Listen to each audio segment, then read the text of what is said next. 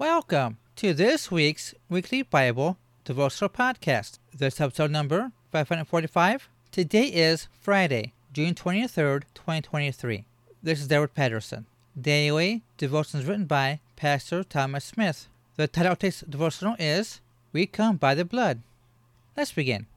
Neither by the blood of goats and calves, but by his own blood he entered in once into the holy place, having obtained eternal redemption for us, having therefore, brethren, boldness to enter into the holiness by the blood of Jesus.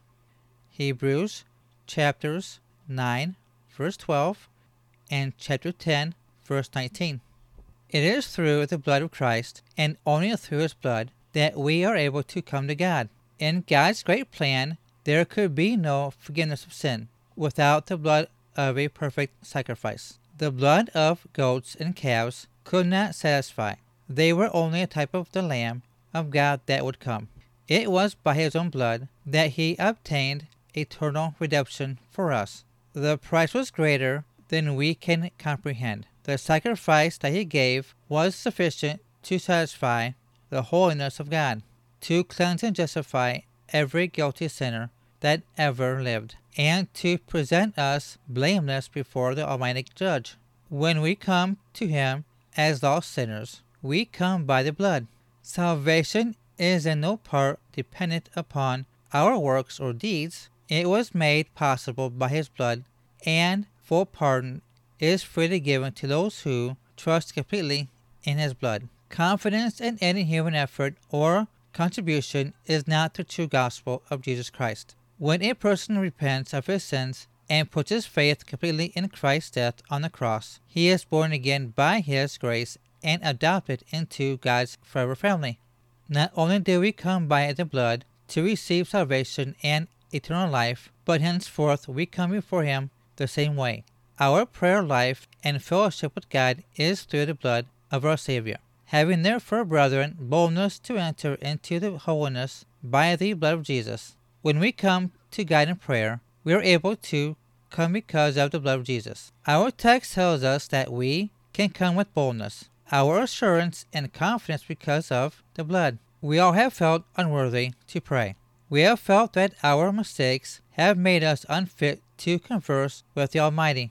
Why would God listen to us? How can I know He hears me? Have I earned or deserved His attention? Have I been good enough to merit His favor? Satan continually accuses us of our failures. However, it is not our goodness that earns us a place at the throne of God. We do not come by our deeds or good name. When we come to God in prayer, we are told to come in the name of Jesus. We come by the blood. Let's pray. Heavenly Father, thank you for your word today. I pray that this devotional podcast has blessed the person listening to this and that the Holy Spirit will continue to speak to his or her heart. I ask this in Jesus' mighty name. Amen.